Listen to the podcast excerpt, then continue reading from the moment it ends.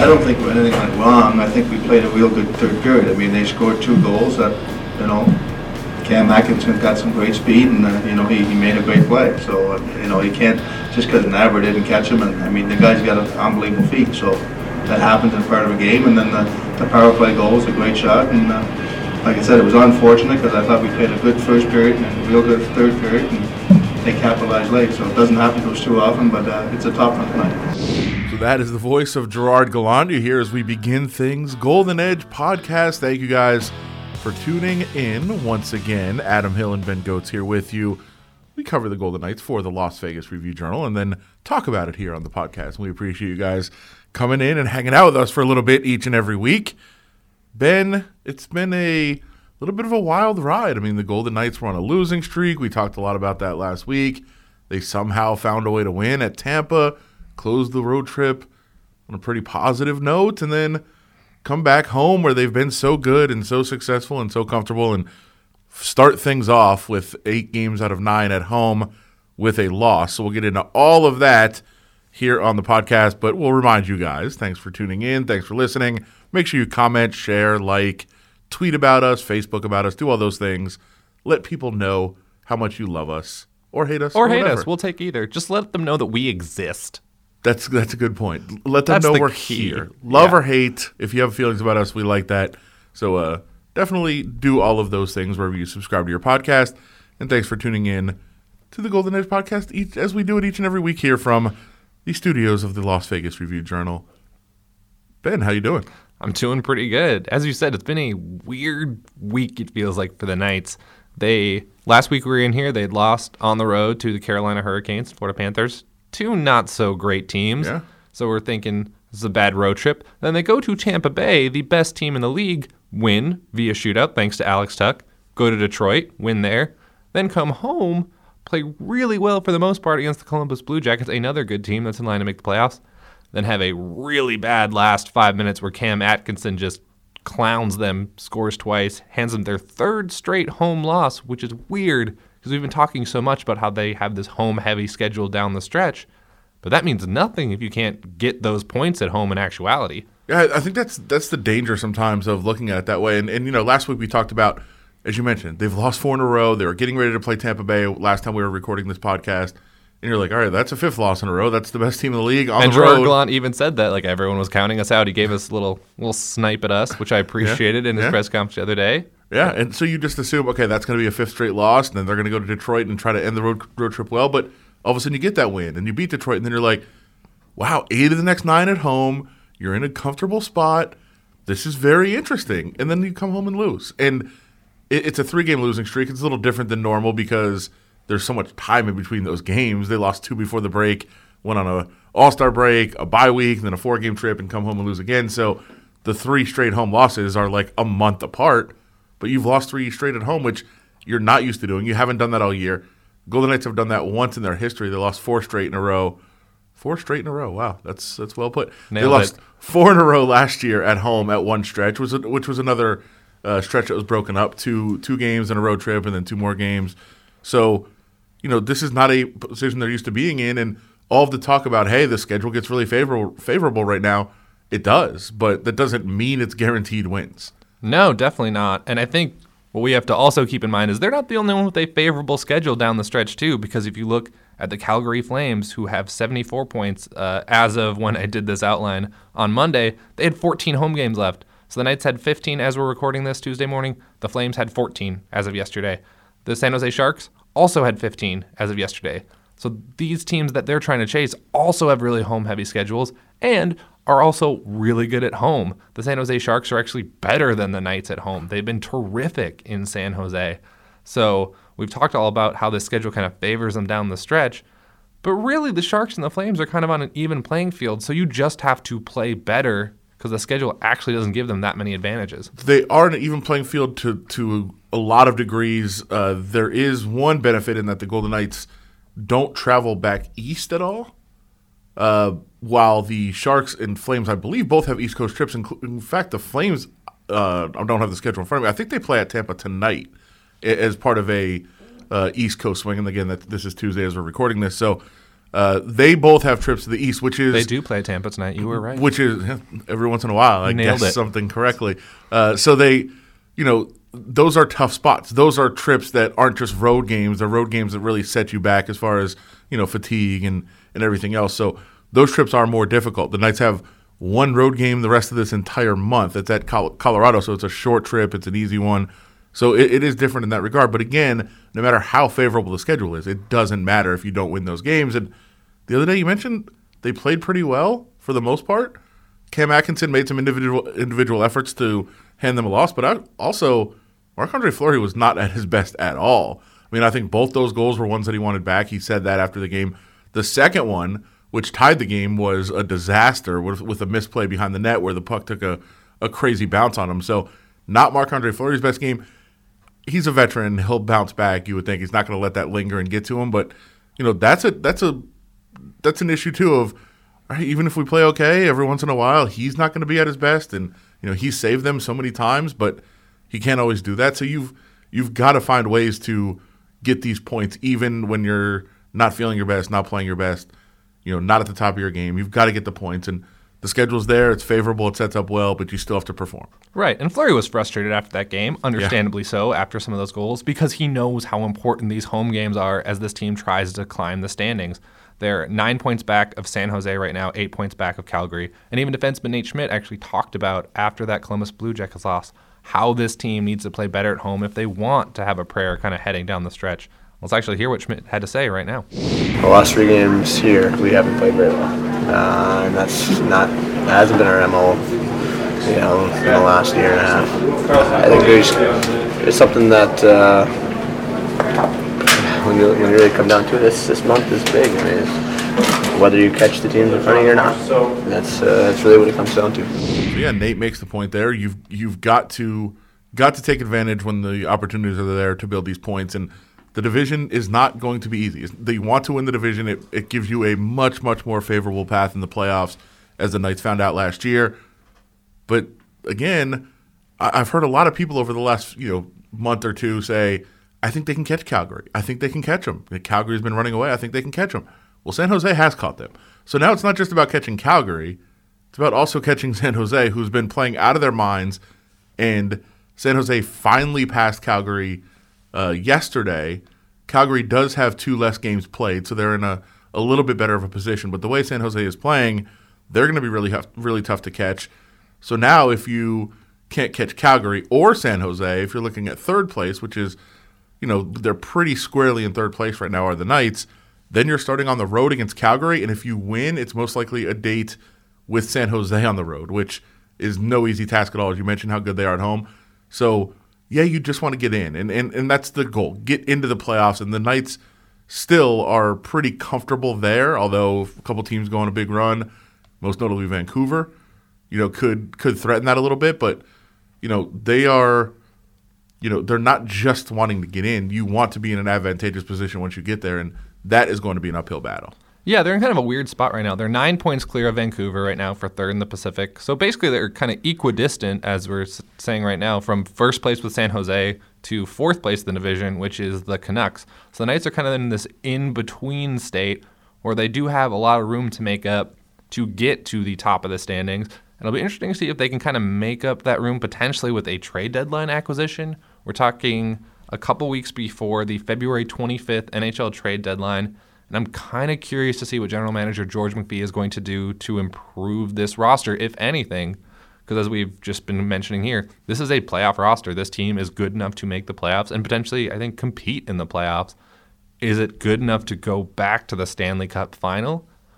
I don't know. And that's a question that they're going to have to really dig deep into in the Golden Knights front office these coming weeks. And it's beyond that because I, I think the easy answer, I think right now, is to look at the roster and say it's probably not a Stanley Cup roster right now. It might be if things break well, it could go that direction. But I don't think you go into the playoffs as one of the favorites. I don't think teams are looking at you like, oh yeah, that's definitely the team to beat. They're going to be in the Stanley Cup. I think you're looking at more Nashville, Winnipeg, uh, certainly Calgary and San Jose. San Jose, I think, is the uh, the top team in the West to me, and they are in the standings as well now. Uh, so, is it you know, is it a case where they have the roster right now where you think they're going to win it? Not necessarily, but they could. But at the same time, do you want to make moves when you have such talent in your in your core as far as you know the the guys that could be coming up between Brannstrom and Hague and you know down the road with Glass and, and and guys like that that are huge pieces that could get you massive guys in return that really could put you over the top this year, but you're mortgaging potentially the next four or five years of having those guys on your roster. So how much do you look at this as the opportunity is there, make a move, make it happen. You never know how you know, how long the window is going to be open for. So put everything you can into winning, as compared to, hey, you know, we're good enough to maybe have a chance, and then the next couple years we're probably going to be really good too, and maybe we'll make the move down the road. You never know how open your window is going to be in sports, so it does become a very difficult proposition. Right, the Knights are in a weird spot right now because it's easy to forget because they've built this thing so quickly they are still a second year team that needs a lot of assets just to build out their minor leagues. Uh, owner Bill Foley was on the Knights official podcast a couple weeks ago and said they didn't want to trade their 2019 first round pick. And there's a part of me that really does believe that because they just need bodies in their minor leagues. They just need a number of prospects to kind of fill it out. Because while they do have some top prospects, you mentioned Cody Glass, Eric Brannstrom, Nicolas Hague, they don't have the depth of prospects that other teams have. And so they still need to build that out. And so there's kind of these competing goals where you want to build a good foundation for your team, but you also have a team that's really good right now. And even though we say that they might not necessarily be Stanley Cup favorites right now, we didn't say them going to that about them going to the playoffs last yeah. year, and they still made that run. So you never know. I do wonder if there is a sort of minor acquisition they could make to make that third line better and potentially not give up a top pick or one of their top prospects. Because we saw the other night in against Columbus, Gerard Gallant just benched two thirds of his third line for the entire third period. he said, Valentin Zykov, Tomas Nosek, I've seen enough from you after two periods. Just chill out there, and I'll rotate Cody Eakin in with the fourth line. So I do wonder if there's some sort of acquisition they can make to strengthen that out. Because we've seen Cody Eakin scored a goal with the fourth line. Cody Eakin played really well with the second line when Paul Stastny was injured early, earlier this year. Cody Eakin can be a productive player when he has better players around him. So you could potentially make an acquisition to upgrade on one of the wing spots on the third line and then get more production out of Cody Eakin and get more depth scoring throughout your lineup. And, and I think they're hoping Brandon Pirri can be that guy again, at least in stretches. We saw him really break out and have an unbelievable start to his season for the Golden Knights and then tail off a little bit. He hasn't been in the lineup the last couple of games. Uh, we do expect him in tonight. As we said, this is Tuesday morning slash afternoon, so uh, they are playing tonight. Brandon Pirri, we do expect is in the lineup. He said he's going to be in the lineup. Gallant said he's going to be in the lineup, so we think he's going to be in the lineup. You never know until the game actually comes around. But if he can get back to being very productive, that helps the third line. The third line has been an issue. I mean, we talked about the first line struggling. They have snapped out of it. They are looking uh, dangerous and you know in, in top form again. The second line has been productive all year. The fourth line, when they're all healthy, is really really good. The third line has been an issue and they want to find production on there. And as you mentioned, Cody Eakin with the right mix can be a very productive player. Brandon Pirri has been, you know, very streaky. Can you go out and find, you know, those kind of guys that maybe can solidify that third line, not give up a whole lot defensively, but they can be productive? I, I think that would be an area of of need, and certainly, you know, top end defensemen I think are uh, are still an area of need. They've got guys that they like and they're comfortable with, but if you could find you know, a, a very, uh, you know, a, a, defenseman that fits your style. I mean, we talked so much about Erik Karlsson last year. There's not a whole lot of them out there. Uh, those are those are tough guys to find, but you know, similar players like that, I think, would be uh, beneficial, perhaps, for the Golden Knights to add players like that. But you don't want to mortgage the future. And I, I feel like if this was not a second year team, it would be a much easier decision to say we're going for it. The windows, you know, our window is open we can make two or three you know moves or even one huge move and really solidify this team and make us a legitimate threat. And if you're a franchise that's been around 50, 60 years, like you know those windows are very are very tight, but they're in a different position. They've got a lot of draft picks, as you said, a lot of top end prospects, but not a whole lot of depth in their prospects. It's a different equation that, that they have to deal with. So I I think they are one of the most intriguing teams in the league as the deadline approaches. Yeah, we'll see. Our colleague Dave Schoen actually had a great story about this in our paper today. Hey, pick up the paper or just click on that story at reviewjournal.com if you want to learn more. Um, but Dave talked to General Manager George McPhee, and from what I read out of it, McPhee doesn't sound ready to do much of anything. You it's so weird because McPhee speaks in code.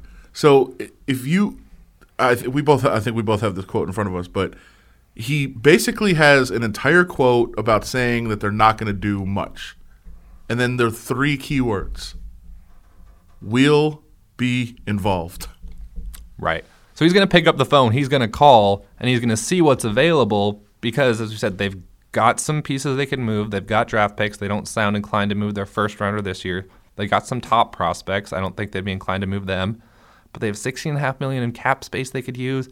They do have a guy, Nikita Gusev, who was the KHL Russian League MVP last year, who they could look to move. He actually could potentially come over this summer. So he could be very helpful to an NHL team that's kind of looking to rebuild for next year. So he's got some assets to trade, and it sounds like to me he's just kind of going to wait and see if he can kind of steal somebody from another team or really lowball someone and get them to take an offer. Yeah, he said there are years where you feel like you have to do something to help your team, and there are years you look at your team and say it's a solid team and we like it as it is, and that's how we feel this year. Oh, okay, they're not going to do anything. They're good. We're a pretty solid team, and we're not interested in taking anyone off our team, off our roster. Oh, they're they're not doing anything. We'll be involved, and we'll see where it goes. What what what? Where did the, where did that part come from? And, and I think a lot of times, you know, George McPhee doesn't talk a whole lot. He doesn't say much. He talks quietly, but he's pretty impactful with his words, and he knows what he's saying. And I think right there, he's he's saying, "Hey, we don't need to do anything, but we will." Right, but we'll see. We'll see what's out there Yeah. because and last year they were very active. They got Ryan Reaves and Tomas Tatar around the deadline, and Reaves turned out to be a very productive player Give for them. up a lot for Tatar. Tatar was productive with the Canadiens this year after Yeah. they uh, shipped him there uh, for Max Pacioretty. But I do think it's always hard, and I get where he's kind of coming at this in terms of do you want to give up? And he actually did say he wasn't inclined to take on rental players, just like last year, both those guys were theoretically going to be available for multiple years. It's hard to take a guy off another team, stick him in this system, and have them produce right away. And we even saw that with Tomas Tatar. He's producing this year for the Canadiens. He's a good hockey player. yeah. But it's hard to just all of a sudden come onto a team with right now, they have 25 games left, learn the system that quickly, and get playoff ready in that short of amount of time. Even Ryan Reaves, he's a fan favorite now, and we all cheer, you know, they all cheer for him whenever he's warming up. He struggled in his first couple games with the People Golden wanted Knights. him out. Right. I think it's easy to forget that now because he's become so popular, but it's a, was a really hard adjustment for him coming into this team. We had Nick Holden in studio a couple weeks ago, and he even talked about they play differently than I've ever played before. So it took me some time to learn how I have to execute this system.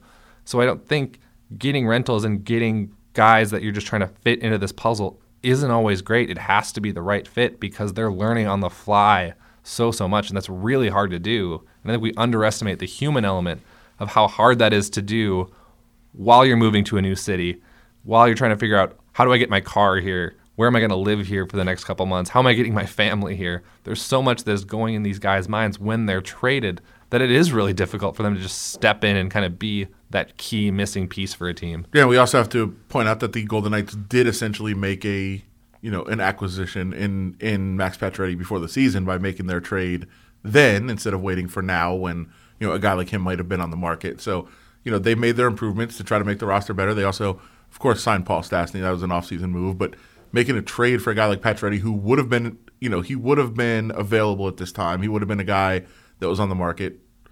We think, although Montreal is actually good, maybe it wouldn't have happened. Uh, but you know, that, those are the kind of guys that are available right now that you try to go after, and they already did that before the season started. So they they did make those moves to try to make the roster better and more competitive for a Stanley Cup. Not more competitive as a team. We know they were at the top of the league last year, but uh, you know they wanted to make those moves before the year and have guys able to you know implement into the system as you mentioned instead of trying to do it uh, in a rush. So uh, they did add those kind of guys to make themselves better. And Stastny is a guy who has been a acquisition guy, a, a trade deadline acquisition guy, Just uh, last year. Last year, so Going to the Winnipeg Jets, and they actually need a number two center. They could use a Paul Stastny right they, about now. they sure could. And so you know certainly keep an eye out on who's out there on the market. Uh, the Golden Knights have had scouts at a lot of different games the last couple of weeks, so we know they're at least monitoring what's going on and what could be out there. And you know, another way to make acquisitions is to get guys healthy. And Reilly Smith got healthy. That was a very nice pickup for the Golden Knights after missing some time, and then he was integrated back onto that first line. And you know, we just mentioned that they were breaking out of it a little bit. We were talking about how much there was not much production last week. Gave some uh, pretty troubling numbers about the first line.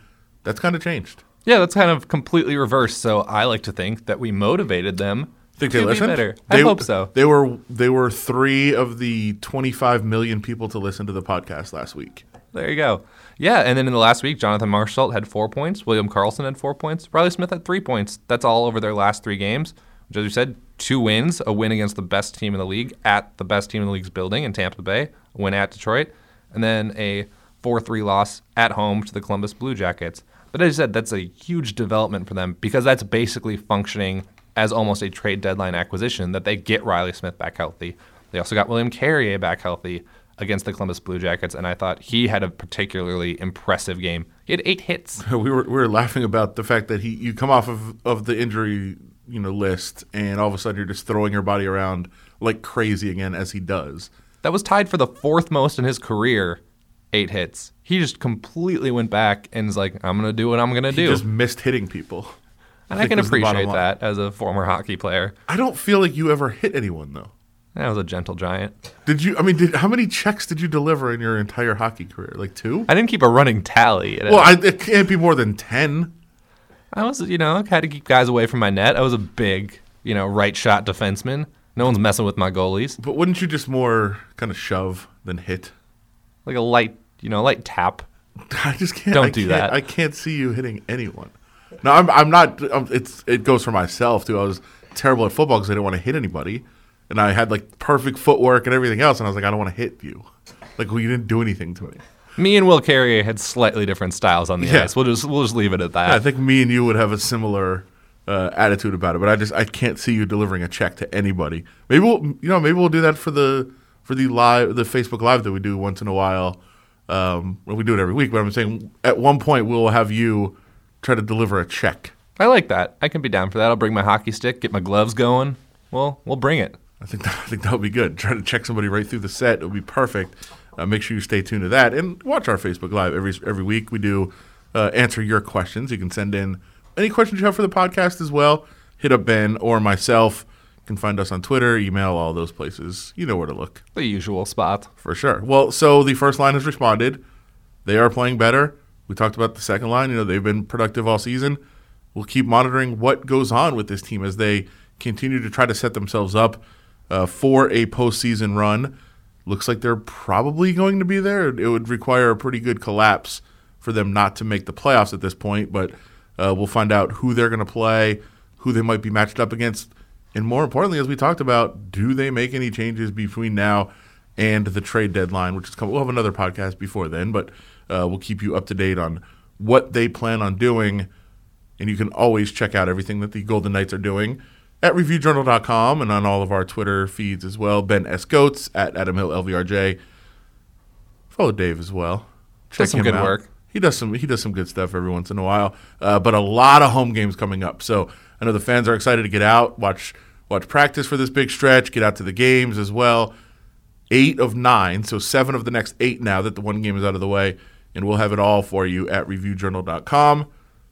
Ben, this was a very educational and entertaining podcast. That's what we're aiming for here on the Golden Edge podcast. So we try to do. February 25th is out there, the trade deadline. It's a big date. Most guys know exactly what the date is, although I know you were speaking to Brandon Pirri today. He had no idea. Brandon Pirri had no idea. Nate Schmidt knew right away. Yeah. Nate Schmidt, uh, I think, likes the scuttlebutt. He likes to gossip. he definitely does like to gossip. And uh, we also, we will have to tell you a story very soon because we got to the bottom of a huge controversy involving two players in almond milk today uh, that I think I started accidentally the other day. And uh, it continued today with the discussion. So does almond milk go bad? I'm just going to throw that out there. There's a huge disagreement between two players of whether it does or not. I have some I have some mixed thoughts. I'm not sure, but maybe we'll get to the bottom of that as the season wears on. Check us out here with all of the things we bring you video, podcasts, stories, everything else at Review Journal.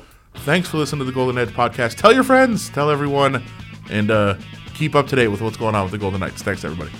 Let people know how much you love us or hate us Or hate whatever. us. We'll take either. Just let them know that we exist.